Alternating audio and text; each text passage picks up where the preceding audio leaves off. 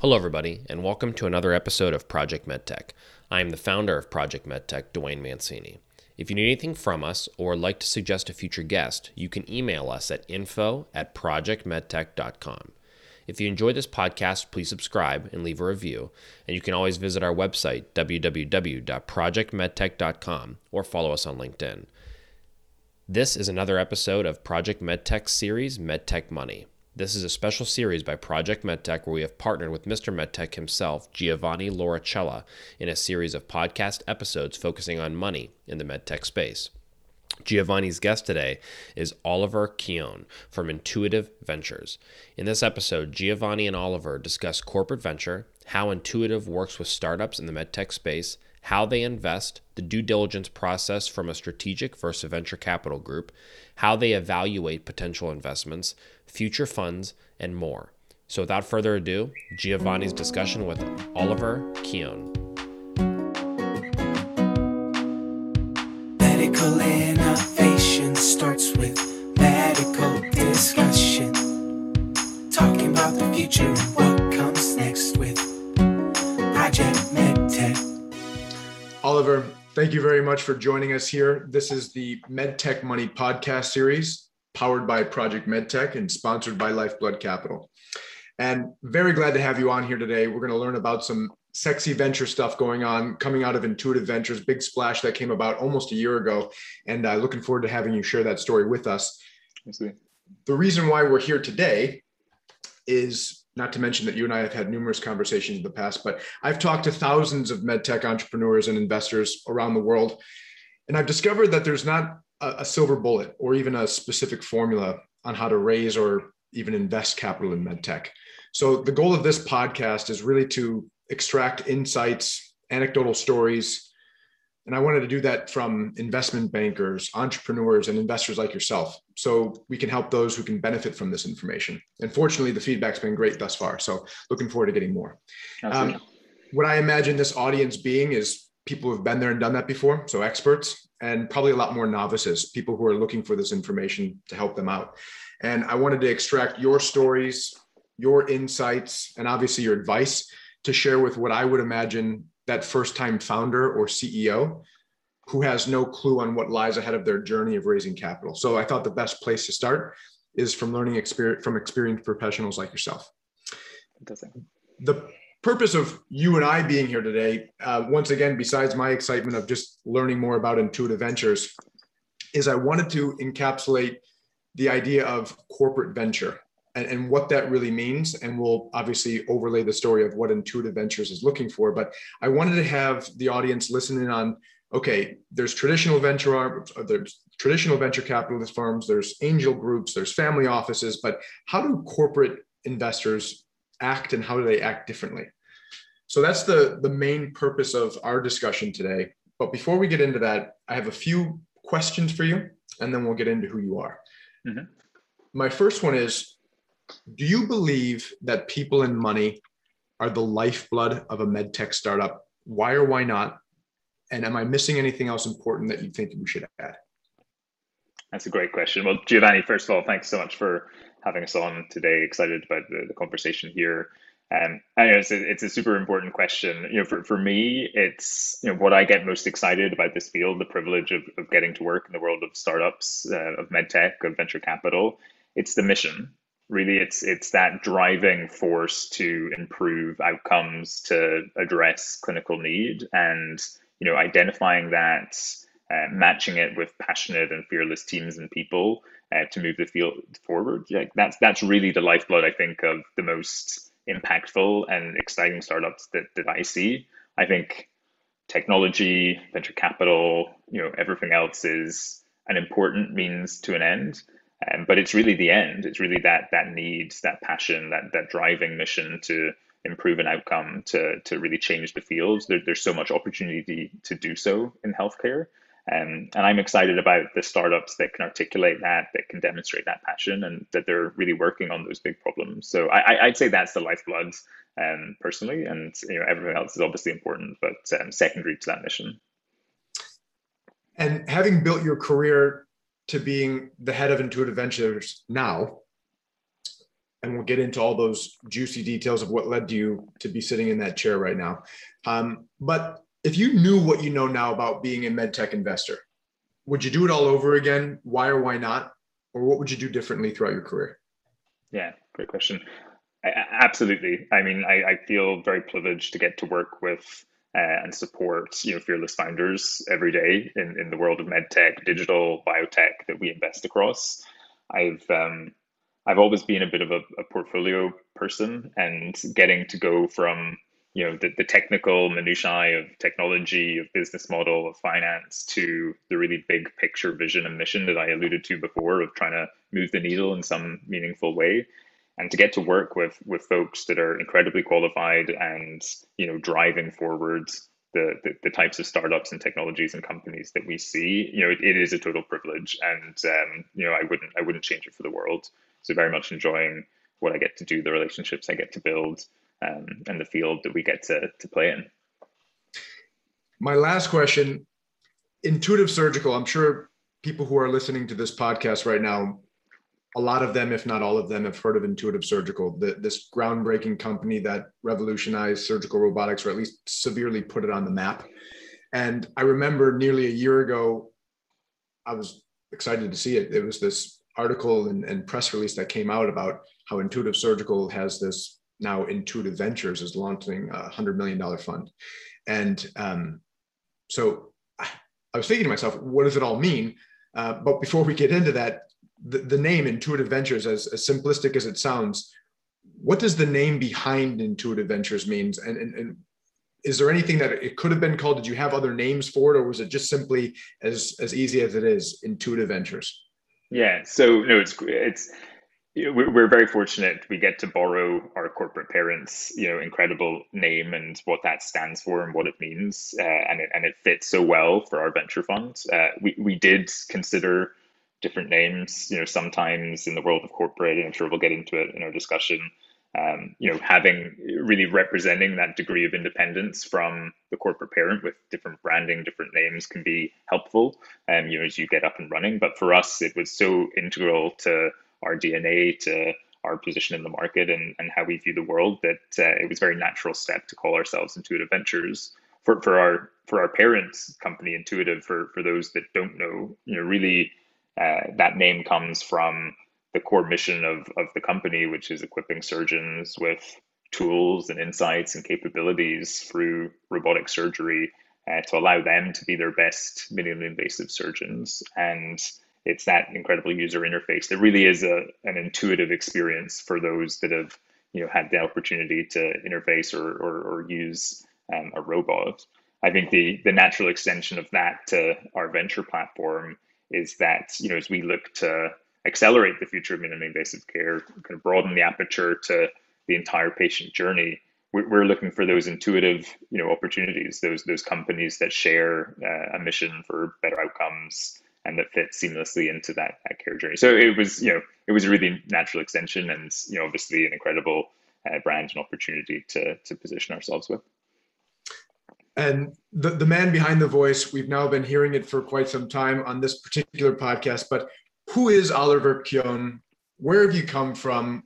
How did you build your career? What did you do along the way? And then how did you become head of Intuitive Ventures? I mean, d- tell us that story of who you are. Yeah, and you know, I've uh, a lot of different moves and pivots. You know, I think I haven't followed a traditional career path. Um, I'm, I'm, I'm an explant from Scotland, rural Scotland, uh, in the United Kingdom.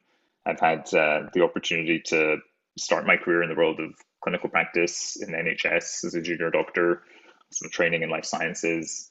Um, always passionate about startups and uh, the world of entrepreneurial uh, pursuits from an early age, but you know, found in healthcare and, and practicing medicine, the exposure to technology, to digital, to different business models, um, while I was practicing, you know, kind of drew me out of the field of of, uh, of, of, clinical practice into the world of innovation and specifically surgical innovation. So I, I moved from the NHS into uh, Imperial College, where I got to work on projects that span policy and med device and digital, and just really saw this opportunity to play at the intersections of, of these different fields. Um, and overlaying capital and investment is this pretty powerful lever to be able to help enable and accelerate you know teams and technologies. And and that drew me into venture capital. And i, I was fortunate to collaborate with um, the likes of Sue Siegel at GE Ventures, who's been an incredible mentor to me and took a took a, a, risk on me to invite me over to the US and really cut my teeth on the investing side. Um, so made made that switch to venture capital uh, and haven't really looked back. You know, cut my teeth across devices, digital, life science tools, and in the last couple of years, you know, really understanding what makes corporate venture powerful as a as a means of of delivering capital and capital with with additional uh, kind of um, insights. Uh, got to know the folks at Intuitive and the leadership, and you know the exciting vision and uh, willingness to really build a best practice, you know, corporate venture capital model. Uh, it was just an opportunity to really place a bet on myself and and, and go and, and pursue and build you know something from scratch with with with my colleague Julian Nikolchev and uh, yeah, jumped at that. So yeah, long-winded answer to say it's always been at the intersections of these different fields, and you know the chance to to build something from scratch here at Intuitive Ventures and um, you know build a, a, brand and a set of value add pillars was uh, too good an opportunity to miss. So a two-part question. First one is now tell us about Intuitive Ventures from that press release that was released nearly a year ago um, of announcing the fact that you guys are launching this fund to the accomplishments, the milestones, the traction that you guys have got over this past year. Uh, what do you guys look for? What you, are you guys building a pipeline for Intuitive Surgical? Are you traditional or at least acting like a traditional venture farm or venture arm? Talk, talk about what is Intuitive Ventures for those who have no idea. Yeah. Well, it, it starts with our mission, which is, as I've shared before, it's accelerating the future of minimally invasive care. So it, it's looking beyond where Intuitive is today to the broader patient journey uh, from, from diagnosis to optimization to therapy to follow up and recognizing that there's a, a world of digital technologies, medical device technologies, diagnostic technologies, and, and biotech technologies that are going to be and, and, and solutions that are going to be you know hugely impactful across those journeys. And uh, you know really for, for ventures, our mission is to bring them closer, to invest support, to add the insights and um, kind of reach of Intuitive to help accelerate those companies, but to do so in a independent fashion, in a in a in a venture capital fashion where we're really aligned with the success of these independent players. And so we're structured as a fund. You know, we're, we're really look and feel and are a traditional venture fund in that we have $100 million of capital to support early stage companies. Um, so we invest uh, at that kind of seed series A, series B, you know, where there's exciting teams, technologies, some traction, big needs, and we support those companies through their journey.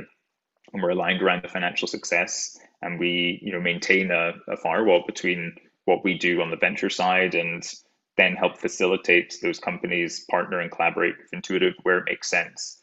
Um, but really, that's that's our mission to, to drive forward with those ecosystems um, and to, to push the field forward using venture capital as a as a lever to do so. And for all those people listening now who might be listening to this podcast with half an ear while they're driving somewhere, I just want to make it very clear. So you're saying that Intuitive Ventures is not developing a product pipeline for Intuitive Surgical with their investments. It's not our primary goal. Our, our, our goal is is much broader. It's it's to identify those transformative uh, teams and technologies to support those um, certainly, it, it may be possible that Intuitive partners, maybe even acquires ultimately companies and technologies that we invest in, but it's just as likely that that could happen with the deals that we don't necessarily ultimately deploy capital into. I think, you know, for us, it's really who are those best in class technologies and teams driving forwards the, the outcomes that we care about. And I think if we're we're all aligned to that goal, then the world's our opportunity in terms of where where they may fit into a broader intuitive ecosystem longer term. So, and I'm asking this question for me. Hopefully, everyone else will benefit from it too. But I'm just trying to wrap my head around it. So, um, Intuitive Surgical has products to sell, generates revenue, publicly traded company. Um, but Intuitive Ventures, if they're not directly building a pipeline for Intuitive Surgical, and it might happen, like you mentioned, but that's not the goal of it. Um, when we talk with other traditional venture arms, at the end of the day, and even traditional venture capital firms, at the end of the day, yes, there's a mission behind it, but if you talk to any other investor in a traditional venture capital firm, it, they need to make money. They need to return yeah. back to their LPs.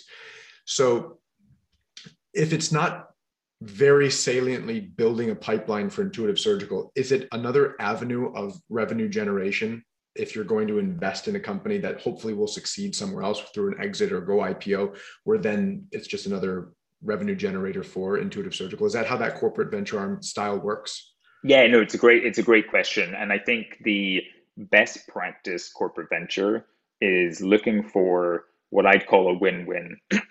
it's it's looking for first and foremost, and this is our mentality, and financial discipline, financial returns. You know, success for me and my team is uh, both investing in the areas that are important to Intuitive, backing those winners, you know, bringing those ecosystem players closer to Intuitive and accelerating them. But it's making you know best in class financial returns on the investments we make. And that's why we're aligned around the financial success of the deals we pursue. That's why when we make an investment, you know, our startups can know that we are, you know, supporting that, we're structuring it, we're, you know, hitting, you know, bang our fists on the table to see those startups achieve the most successful outcome they can. And ultimately, you know, that'll involve an exit of sorts, right? An IPO, an M&A, um, and, and, and realization of the value that they've generated. And we want to see that. So yeah, you know, I'm not going to sugarcoat it. We're, we're looking for those financial returns and we structured ourselves in such a way um, but we you know we, we fish in a pool of, of deals which are you know i would say broadly strategically relevant to intuitive and to the broader field of minimally invasive care. And, and we thread that needle of, of looking for win-wins which is strategic uh, relevance and you know great financial returns. So when, with a hundred million dollar fund um, and, and we can talk about the companies that you've already invested in or the style of companies that you've already invested in. But for all those startups who are listening and thinking, should I send my executive summary to Oliver right now if I fit in that portfolio or not? Um, what minimum size check do you typically give? Are you having reserves put aside for companies as they continue to grow? What stage of company do you like to get involved in? Give that litmus test of of what your best profile is for someone who is going to join the intuitive venture pro, uh, portfolio company yeah so I think I think the first test is, you know, do, do you see a, a, path to accelerating that minimally invasive field across digital diagnostics, um, therapeutics, and, and, and, device platforms? Uh, we are with our first fund here, you know, focus on the earlier stage of investment. So I'd say our sweet spot is Series A, Series B, but we'll invest seed and we'll certainly go later. Um, we're writing checks typically 500k to five million dollars.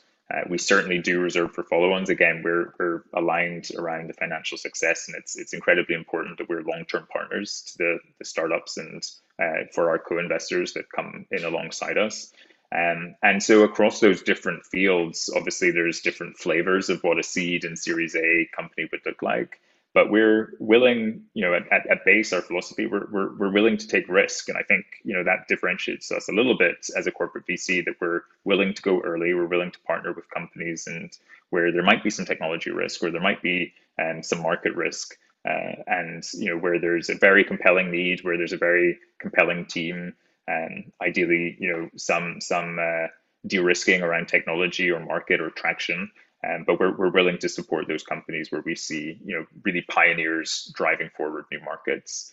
Um, so hopefully that gives you a sense of, of, of, of, of where we sit in this ecosystem. But I, would say, you know, have a low bar for reaching out. We, we love to get to know entrepreneurs and teams early. We love to build those relationships to demonstrate the value adds that we bring to, to the companies that we work with and even those that we don't ultimately invest in because at the end of the day, our, our job is to support the ecosystem. So do do have a low threshold for reaching out.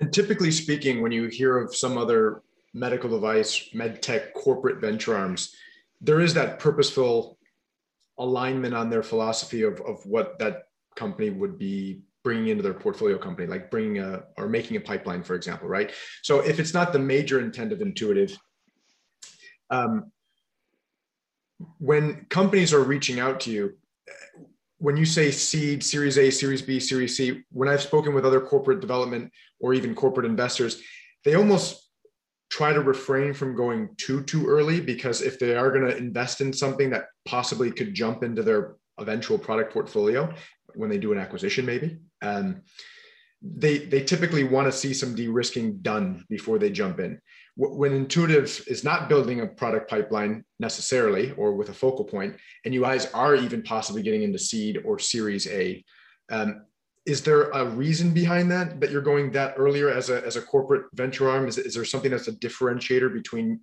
intuitive ventures versus that typical and i'll throw out names boston scientific edwards life sciences abbott ventures for example that typically would go a little later?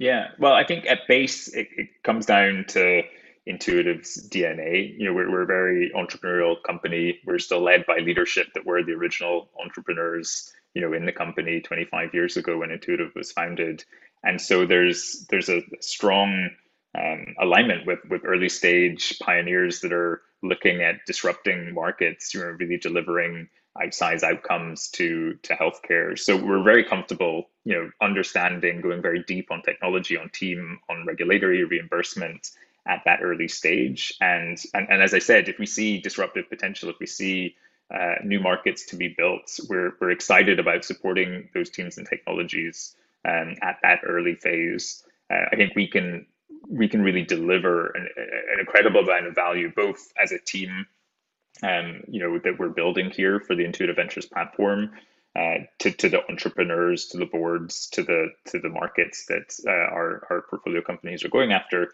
but we've also really codified access to regulatory expertise, to reimbursement expertise, to our commercial levers, you know, within Intuitive that can be incredibly impactful for early stage companies um, and really give them a bit of a differentiated edge. And so we're, we're excited about you know bringing to bear those strengths to these early stage, earlier stage companies as we build out our portfolio. But we'll be flexible. We'll certainly invest across the spectrum. Um, but, but but we definitely have uh, you know a bias in in our early portfolio here to to some of those earlier stage opportunities. You mentioned a, a, word value, and there's this very common topic amongst these styles of conversation of good money versus bad money. And, and when entrepreneurs are looking for much more value from their investors simply besides a check. Um, we've heard that you know sometimes family offices invest because of a purpose, but they can't really add more value beyond the check, right? They're, they're interested in investing in cardiovascular, but it doesn't mean that they could add value in that cardiovascular investment. So w- when we talk about value beyond capital, when Intuitive Ventures allocates an investment to a startup company, I know that you just hinted at it. Um, but if I'm a startup reaching out to Oliver and I'm looking to get Intuitive Ventures to invest in my startup, what access to other resources and value adds beyond simply a check am I getting from Intuitive Ventures? Yeah, no, it's a great question. Uh, I would say, you know, there's a lot of capital available in the market right now, right? And I think it's really incumbent on on entrepreneurs and startups to really understand that value proposition and and to really, um, you know, kind of aim for the the absolute best you know venture capital dollars plus value add infrastructure. And i think increasingly corporate ventures offer you know an incredibly powerful um, diversification of a syndicate that can add value in pretty unique and meaningful ways for for us at intuitive ventures. As i mentioned you know, i think the, the key pillars are team and platform. You know you're going to get a group of investors first and foremost that want to see success want to see you know a fantastic trajectory of growth and of impact of that startup company and are going to do everything they can because they're aligned around that success. And second of all we built within the platform access to some of intuitive's you know core strengths. Um, our, our, our portfolio companies can you know meet and understand and learn from our commercial engine. They can um, have access to regulatory expertise that typically is revealed and, and kind of worked on through our diligence process. We go very deep in the diligence that we conduct. Um, and you know, I, I always think the best diligence is a two-way street, right? It's it's it's not just unearthing problems or issues that you know provide a, a sense of risk. It's working through some of those, you know, as part of a diligence process. And we've had great experience uh, in our in our diligence processes and in ultimately companies we've invested in through regulatory, through you know really deep dives around reimbursement and future strategies and opportunities. Um, and and we hold ourselves accountable. We, you know, we set KPIs uh, ourselves for for the deals that we invest in, and where where we envisage we can add value and, and hold ourselves to to try and deliver that you know through the, the funding cycles of deals we do um, and I think that's that's that's the important thing and I think you know entrepreneurs that have options should be really testing what the the platform the investor uh, that they're looking at can bring to the table um, we, we, we try and do that and, and, and demonstrate it uh, throughout the, the deal process where we can. You brought up another important word, due diligence, and I want to associate the due diligence to the timeline or the time frame. So if I put myself back into this entrepreneur CEO who's raising money, um, oftentimes they would love to have that sexy marquee name of a corporate venture like Intuitive Surgical be the lead, uh, and then be able to syndicate the rest of the round around that. Uh, but also, the earlier you go, typically speaking, um, generalization, but typically speaking, sometimes when they need money, they need money now. Like we, I've, I've had I've had angel groups where we've done this very similar podcast, and I've asked them. I said, "Well, I've run across entrepreneurs who are they have a, a closing date on the fund, and if you have to go pitch to an angel group and they only host their presentation groups every other month, and right. they need to close before that, are you willing to pass up on this potentially great investment opportunity because they missed the timeline? Oftentimes, these angel groups are saying, unfortunately, yeah, that's how it works. But when these entrepreneurs are setting these timelines and they have to get the capital in or they just need it quickly, um, and it doesn't have any bearing on the fact are they a great investment? Are they not that great of investment? But they they do have some sort of timeline. When you look at corporate venture, or if I'm raising around and I would love Intuitive to be my lead, what type of timelines am I looking at? When you start, when you and I exchange our first emails and I send you my executive summary for the first time, realistically, from, and, and I'm eventually going to be that startup that you're going to invest in, from that first email to the time the money hits the bank, what does that process really look like from intuitive from a corporate development and maybe even if you can highlight some of the differences that you know of other styles of investors does it take a long time does it take a little less than normal talk about that yeah no i think um, so, first and foremost, again, kind of coming down to the fact that uh, startups have options, right? You know, there's a lot of capital available. Uh, corporate venture, any venture capital firm has to be competitive, right? We have to, um, you know, walk the walk in terms of how we operate, how we make decisions, and uh, there's just as much pressure on us to to move fast. And you know, I'd say there's definitely a traditional view that, that kind of permeates that CVCs take longer. They um, you know act a bit slower. It's it's you know there's you know opaque decision making processes behind the scenes in terms of corporate objectives and others. But I, I would say that there is uh, really a new wave of, of corporate venture firms, and, and this is you know not not brand new. It's you know 10, 20 years of, of, of, of improvement in the system that corporate ventures can move incredibly fast. They're structured like traditional firms. They have very streamlined governance and decision making processes. Intuitive Ventures is is very much like that. And the, the short answer to the question is we'll we'll we'll go as fast as we need to to get the deal done. And we're very sensitive to uh, to, to, to startups, their needs, the pressures, um, but also we're sensitive to the fact that if we don't move fast, we may miss out on an opportunity.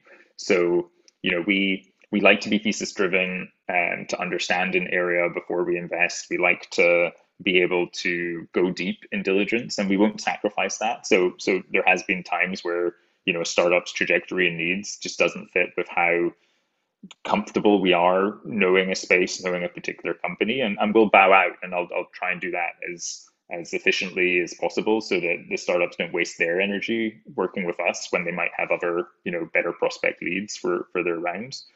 But where we see, you know, where we have a good understanding and we have the opportunity to go deep and a startup's willing to let us, you know, go deep and, you know, run our, our, our diligence process, we can make decisions very quick in, in a matter of weeks um, and, you know, deploy the capital super efficiently. And, and that's because we're, we're really set up like a traditional venture fund, as are many corporate venture funds, you know, out there today. But it's important to align on on that as an entrepreneur early, um, you know, kind of clarify process, clarify decision making milestones, and uh, you know, work towards that from the get go. So we talk about time. I want to get to geography. So angel groups typically stay close to home. Typically, venture traditional venture groups depending on how large the fund, they could stay within their borders or maybe even a region, and sometimes they go international. Um, corporate venture arms that are already a multinational company say they look globally. What does Intuitive Ventures do? Are, are you guys US focused? Are you California focused? Are you globally focused? Where do you guys look?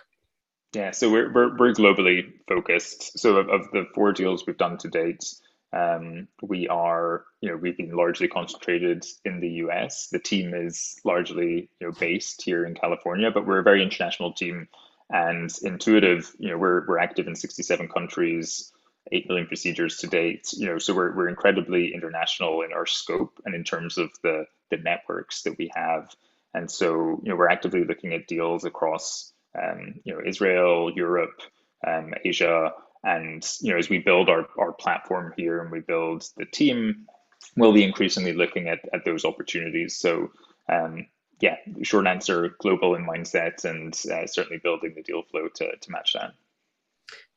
What about the, the horizons? So when we look at a typical traditional venture capital firm with that 10 year horizon where they have to return back to their LPs within 10 years, typically, is that the same for corporate venture? Is there is it like an evergreen fund? Do you have to report back to somebody at some point in time? What's that timing internally like on the intuitive venture side? Yeah, again, there's a lot of different flavors of corporate venture, but I think increasingly, you know, in venture capital, alignment across the different stakeholders is is like a driving force of success, right? You want alignment between your CEOs, the metrics they're driving towards, uh, the, the the the co-investor base, um, and so and, and, and the motivations for those investors and, and what they're looking to achieve in terms of their fund cycles and things. And I think, uh, you know, good corporate venture is no different. And, and we purposely structured ourselves as a traditional fund. So we, we're $100 million. We have a 10 year charter in the horizon. Um, we are, you know, going to use that 100 million to build a portfolio. We're managing a strategy there. Our follow-ons, our uh, kind of thesis across a, a range of companies and uh, opportunities that we invest in.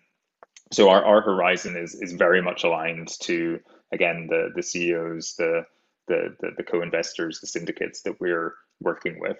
And, we want to see that growth um, at a pace. And we're, you know, as, as we go deep in diligence companies uh, in our our primary uh, diligence, you know, we'll we'll be working with our you know with our portfolio companies to identify like what are those key key milestones, what will be those value inflections, what do future fundraising milestones look like, and, and we'll be you know reserving our follow-ons on that journey, and we'll be updating these things as companies uh, pursue their their their own path right through uh, through the field of opportunity. You've been at a couple different corporate venture arms, GE, as you mentioned, and now Intuitive when it comes to terms, is there a, a flavor where, for example, a, traditional venture capital firm who has LPs that they have to answer to, and yes, they want to do good, but it is a money making business at the end of the day.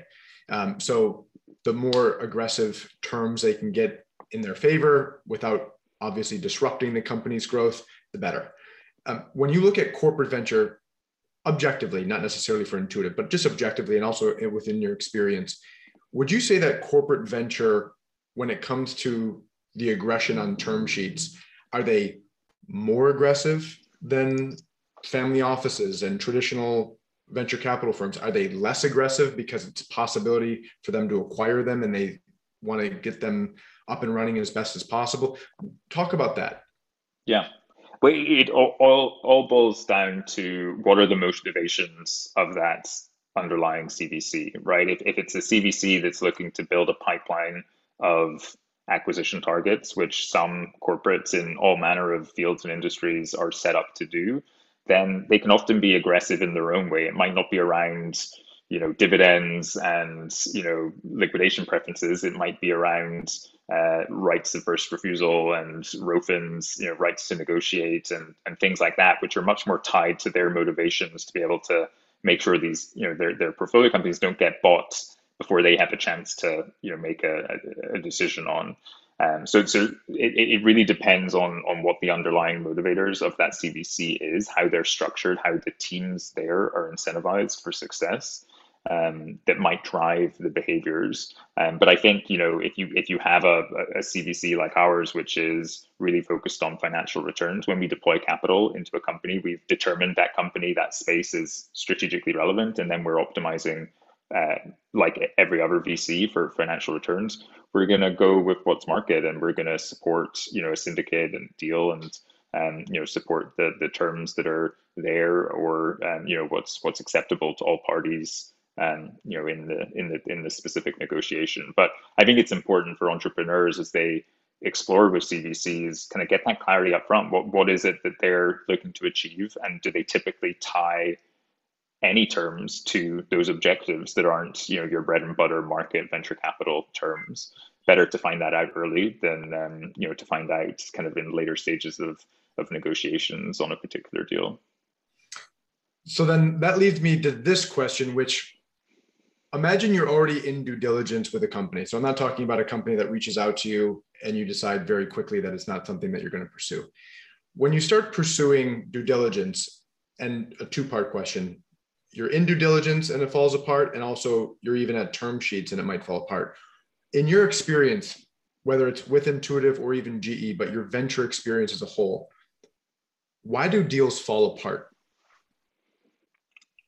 I think they fall apart typically when there's a, a, lack of transparency on on either side right? You know the, the set of facts should be the set of facts and diligence is about unearthing those facts. But you know i think both a entrepreneur and a venture capitalist should be pretty transparent in, in what they're looking to uncover to know what they deem to be the key risks. It's not a fish you know i think diligence shouldn't be a fishing expedition. It should be pretty targeted path, you know, an informed view of, hey, what are the key risks that I've determined in advance that might impact my decision around, you know, making this particular investment? That might be the technology, the market size, the team, and you know, I think an entrepreneur, um, you know, if, if there isn't that that that transparency up front about what those risks are, or if there's hidden risks that maybe have been, you know, kept behind the scenes or not um, kind of made transparent up front, you, you open yourselves up for, for tension at these phases, which could lead to a, a, a deal falling apart. Um, but I think I think that's really the main thing I've seen where where on either part there isn't you know lack of transparency and motivation and um, kind of the sets of facts that either the investor is looking for or the um, the, uh, the you know the, the, the company themselves are, are willing to share specific to you and your time at Intuitive uh, Intuitive Ventures now, um, what are the most important variables that you're looking for in a company? And also, during the due diligence process, do you believe that corporate venture arms look at startups when they're doing due diligence any differently than a traditional venture capital fund would? Is there anything specific that a corporate venture arm would need or want to look deeper into than maybe a privatized traditional VC wouldn't. So mm-hmm. I know it's a two-parter. The difference in that aspect, and then also what are those most important variables that you're looking for um, in a startup? Yeah. So I think you know we're we're we're we lean towards earlier stage opportunities, right? So team is incredibly important, and it, it's not just the qualifications of a team or you know where you know their technical backgrounds. It's it's the drive, the passion, you know, the story behind, um, you know, where where they've been and why they're really tackling this problem and how the team gels and that that clarity of vision. So I think that that's a that's a huge piece of it and getting to know that team and understand their motivations and, and where they want to go and achieve. Um, obviously, the technology, you know, we're we're looking for really differentiated kind of pioneering technologies and opportunities. So the science, the the justification for that approach, um, the proprietary nature of what they do, all, all those things, you know, are, are, hugely influential. And then the market size. I mean, these are all pretty obvious uh, categories, but the you know a big big market size and opportunity and a path to to capturing value within that market. I think they're they're free of the the big the big lenses that we look for. Um, you know, probably overridden by there being a very clear outcome that they can improve and, and kind of move the field forward with. Um, the second part of your question was remind the, me. The traditional VC versus the corporate, and is there any difference in due diligence? Are you guys looking yeah. for a little bit more deeply than the traditional VCs, or vice versa? Yeah, I think I think um, look, good good due, due diligence should be a you know there shouldn't really be a, a difference, right? It's going to be deep financial exercise, deep technical, you know, deep team and, and market. You know, there, there's pretty standard pillars. I think different venture funds, different groups have very different um, styles, approaches, kind of comfort levels at doing different depths of of diligence, uh, and, and you get that within the traditional venture world, and you get that within the corporate world. I think for you know, in, in corporate for technology companies and their corporate arms, certainly there may be a an increased scrutiny, an increased bar to understand the technological differentiation, the the, the kind of position they um, they fulfill, or, or or maybe you know certainly it manifests for us the ways we see value, where we see differentiation of ourselves. It's around technology, it's around reimbursement, it's around regulatory, obviously the clinical need.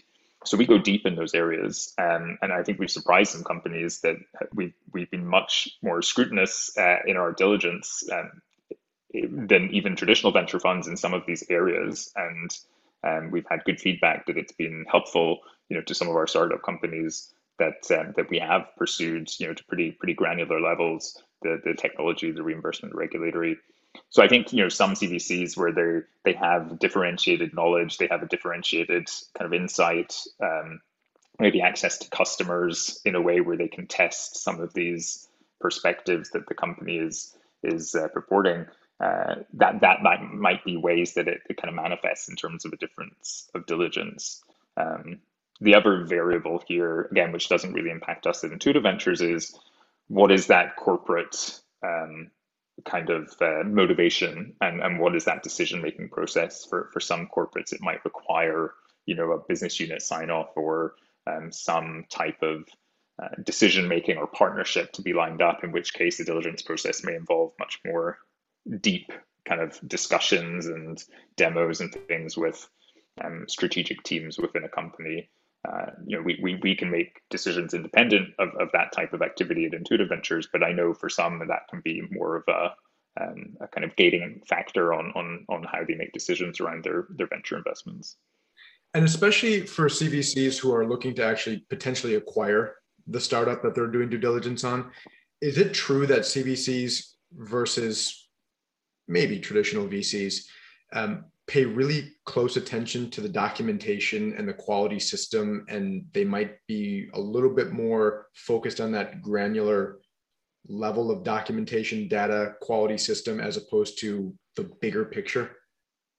Um i'll, I'll be honest I, I i i haven't experienced the kind of um, or, or heard from startups and others that that there is a you know particular focus on that as an area i think maybe to my to the, the question before uh, around technology, be it quality system, be it regulatory, be it reimbursement, a, a corporate is going to have insights around what is important in that field, what is important to demonstrate value at a certain exit inflection or otherwise. So, um, you know, they may come with a perspective that those things you described, quality systems, others, are meaningful to a startup and they need to be you know quality and they need to be set up. And you know i think if if we deemed in our assessment of risk for a particular company that those things are important for an intuitive acquisition or any acquisition right in the market we would diligence it.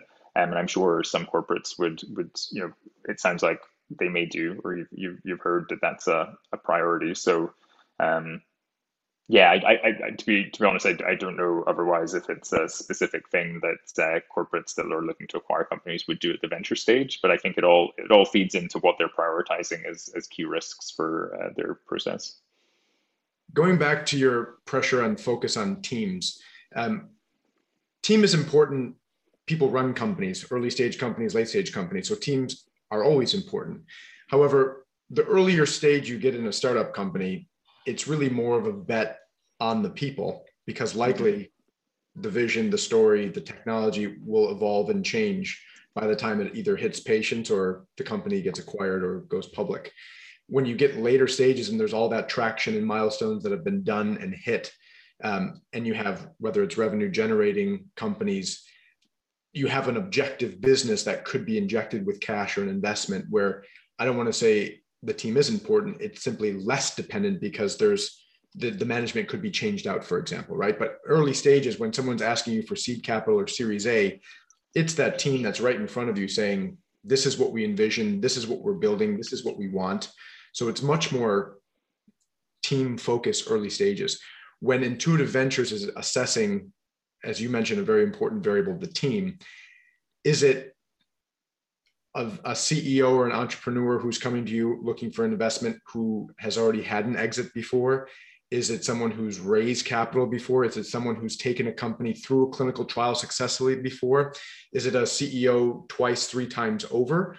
Or are you also taking moonshots on the engineer who started a company for the first time and they don't have an MBA and they are being a first time entrepreneur who's starting a company and doesn't really have the business acumen, but yet they do have the vision and they have this product that's investable? What does that team or what does that DNA or spirit or that team profile look like when you guys assess them? Yeah. Well, first and foremost, we don't have a hard and fast rule. You know, we don't have a, a kind of pro forma, you know, this is what a, a, a, good management team looks like. I think that's far too narrow a view for, for any venture fund in this day and age to, to kind of take. Certainly there's de-risking, you know, factors, right? Uh, you know, track records of achieving something similar, creating value, raising capital, um, you know, kind of achieving certain milestones, that that all goes a long way to to make, you know, as a venture investor, you feel more comfortable. But I, I think it comes down to the passion, to the leadership capabilities, as you say, business acumen, um, how organized, how, how broad is their thinking across the domains as a CEO, um, you know, that they need to be. And if they have a team and they're at that stage, then how effective are they at leading and you know leading those those disciplines, those areas? How good are they at, at attracting talent? um, into a company, kind of aligning that team around the mission, around the important objectives and milestones. And so, you know, we, we may take a different lens or a different kind of process in terms of diligence with, um, you know, a kind of uh, like a storied, you know, multiple time um, CEO or founder um, versus a, a, a, newer person to the mix. But in our portfolio, we backed, you know, first time founders and, uh, you know, seasoned executives um, and and you know are equally excited about what those those teams and flavors are going to achieve.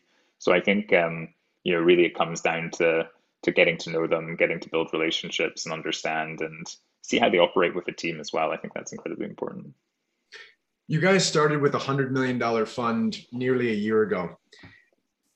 If if it's coming from Intuitive Surgical, just so we understand to wrap our heads around, how did you come up with a 100 million why not 50 why not 250 and is it one of these classic situations where once you deploy the 100 million is there plans to have another fund after that and is it going to be 250 or another 100 million um, since there's not a plethora of lps to answer to except intuitive surgical what, what, what was the logic behind that 100 million and then what do potential future funds maybe look like yeah, well, I mean, it certainly makes life easier on the fundraising uh, perspective, and, and and the long term vision, you know, we can prove out our success here is to layer those funds again, like a traditional venture uh, capital firm would, right? We have fund one, we have fund two, they overlap.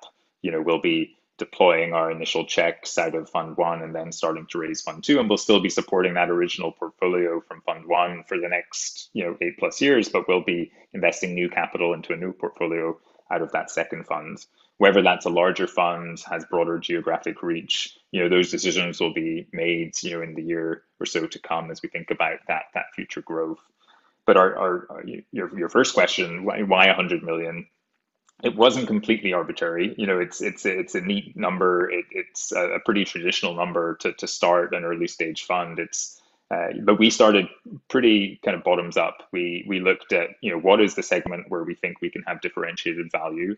Uh, what what does you know within the market today across the geographies we're looking at uh, a kind of seed Series A Series B type investment profile where you know what size of check would we need to write to be a meaningful participant to give us a degree of flexibility to co-lead, lead, participate, you know, follow on. Um, and could we build a de-risked portfolio strategy uh, with a set amount of money where we can invest in a suitably sized portfolio to kind of spread risk again as, as, as kind of capital um, managers Um, and you know, kind of you you go through those various skews and slices, and then you kind of build up. Hey, you know, if I'm writing X number of checks to fulfill a portfolio of this size, um, you know, I need to have this much follow-ons. I then need to, you know, to get a portfolio of 10 to 15 companies. Hey, it's around 100 million dollars, and so um, you know, there's there's the the top down. Let's just choose a number and, and make it work, and there's the bottoms up, and um, you know, we, we certainly took a bottoms up approach and, and landed around 100 million, and felt like that was a a suitable uh, way to go out to market, build this muscle within the organization, and prove ourselves as stewards of capital, and um, build a really exciting portfolio. As startups listening in on this right now, when startups do reach out to you, what turns you on, turns you off in terms of looking at their background? Like when you get an email from somebody with a with whatever's in there, right? what entices you to respond back saying, "Hey, would like to look to learn more," or "Thanks, but no thanks." What turns you on, turns you off on how someone connects with you with regards to pursuing a dialogue of investment? Yeah, I, th- I think like at base, it's super kind of basic, but it's you know a personalized outreach, right? You know, really trying to understand the levers, the interests. You know, if you if you're reaching out, you're trying to capture someone's attention, as we all are in our, our various capacities. So you know, try and align from what you know about where we look, where what we're after, um, you know what you're doing, and kind of fit it in that context um, you know, share enough details around the market opportunity, your approach, the differentiation, um, and you know, invite that follow up. Um, I think uh, you know, there's there's nothing you know specific that that turns off. I think. Um, um, but I, I think there's you know there's opportunities to reach out and, and be be um, you know, if, if you really do want that call or meeting, you know, and you're and you're not getting the response, I, I think I'm pretty good at responding on the various channels that we have. But for entrepreneurs generally, reaching out to VC, and um, you know, follow up and and be be bullish about uh, you know making sure that you're you're getting that exposure because some things get lost from time to time. And uh, you know, I think it's incumbent that, folks really kind of own own own that outcome and uh, make sure that they're they're getting in front and uh, following up where it makes sense let's crack this code and demystify this real quick because I get asked this all the time. From your perspective, we'll, we'll stay right there from your perspective, obviously. Do you like initial outreach with the very aesthetically pleasing yet succinct and powerful executive summary, that one pager? Or do you want first point of contact with that 20 slide slide deck? I I like the slide deck. I mean, it's different for different folks, and it doesn't need to be 20 slides, it could be five slides. But I, I am, and so maybe maybe take a step back, it, it's what is the information needed to convey the size and breadth of the opportunity? I think it's you know if I see a page of written words, I, you know it's just from a format perspective, it's not the most compelling or exciting thing to engage on. But if if there's a succinct way of really communicating big needs, exciting solution set and team tackling it and you know this is the opportunity be that a a one page pdf or a 10 page slide deck you know i'm open to it and i, I can follow up. But I, I you know it doesn't you know reading one page or skimming through 20 slides doesn't make a, a huge difference. You know we see a lot of these we're pretty good at kind of getting the gist of things quickly um, so i think it really depends on what the story is how complex it is you're trying to convey um, I don't know if that's helpful, but uh, it's, it's, good. I mean, usually time is is everyone's worst enemy, right? Whether you're an entrepreneur or an investor. And sometimes I hear that if investors get these floods of 20 slide slide decks, there's not enough time in the day to review all of them with any real care. But if right. they're executive summaries, whether it's one or two pages, and they're incredibly well done and they're very focused and obviously bring out all the salient points that are necessary to at least spark uh, a reason to have a second dialogue, right? To, to move on to the next That's level. right. That's absolutely right. Yeah, it, it's it's what information is required. The art is not on whether it's a, a two page executive summary or a 20 page. It's it's what is the minimum impactful amount of information and storytelling to get that person's attention and whether that's spread over five slides or it's spread over two pages or one page i think just be really thoughtful around how to convey that, that story and and how to grab attention on the key metrics, the key kind of um, value drivers of what you're doing. I want to be sensitive to time, but I did want to ask this one question, so I'll leave it up to you on how you want to answer it. But you've you've been in venture before Intuitive, but you joined GE Ventures, and you had this opportunity to actually start the CVC with Intuitive. What is that like to to have that venture experience, but then someone gives you the baton to say, "Go make this your baby"? I mean, how do you do that? Um, I it's a good question. I, you know, for, for me, it was the opportunity to to to put in practice a lot of insights and learnings that I'd had from the GE Ventures experience, where I'd seen us, you know, incredibly differentiate, and where I'd seen some of the structural challenges that, um, you know, that face GE Ventures and face a lot of corporates, and to see a blank slate where we could really put in, put those pillars in from day one. Um, it was just exciting, and you know, it was a chance with with the right leadership and support of my colleagues Julian and Gary and Dave and the rest of the leadership team at Intuitive supporting us in, in creating that, it was just a no brainer to go and, and, and start building those foundations. And so, you know, it wasn't a, a, an easy thing to do, but we had the right um, entrepreneurial mindset within the company. We knew what was important, what, what uh, kind of elements we need to really emphasize and build. And so it was, uh, yeah, it was a, it was a no brainer to, to go and do. And um, it's been an incredibly exciting journey. Um, and we're just getting started. You know, this is this is our first few investments, and hopefully, uh, lots more to come. I love that you finished off on that point. So, what I'd love to say is, I'm glad that we now know about Intuitive Ventures coming up on its one year of, of coming out, and love to keep track and follow along. Have you on again and hear where we are in one, two years from now, and see what Intuitive Ventures has accomplished. So, congratulations on starting it. Congratulations on the first year. Look forward to the success. And this is Oliver Keown, Head of Ventures at Intuitive Ventures. Thank you so much for your time and joining us here today. This is MedTech Money, demystifying raising and investing capital. Thank you so much. Thanks, Giovanni. Pleasure. Thank you for listening to the podcast. If you enjoyed this podcast, please subscribe and leave a review. If you need anything from the podcast, you can always contact us at info at projectmedtech.com. Thanks for listening and have a great day.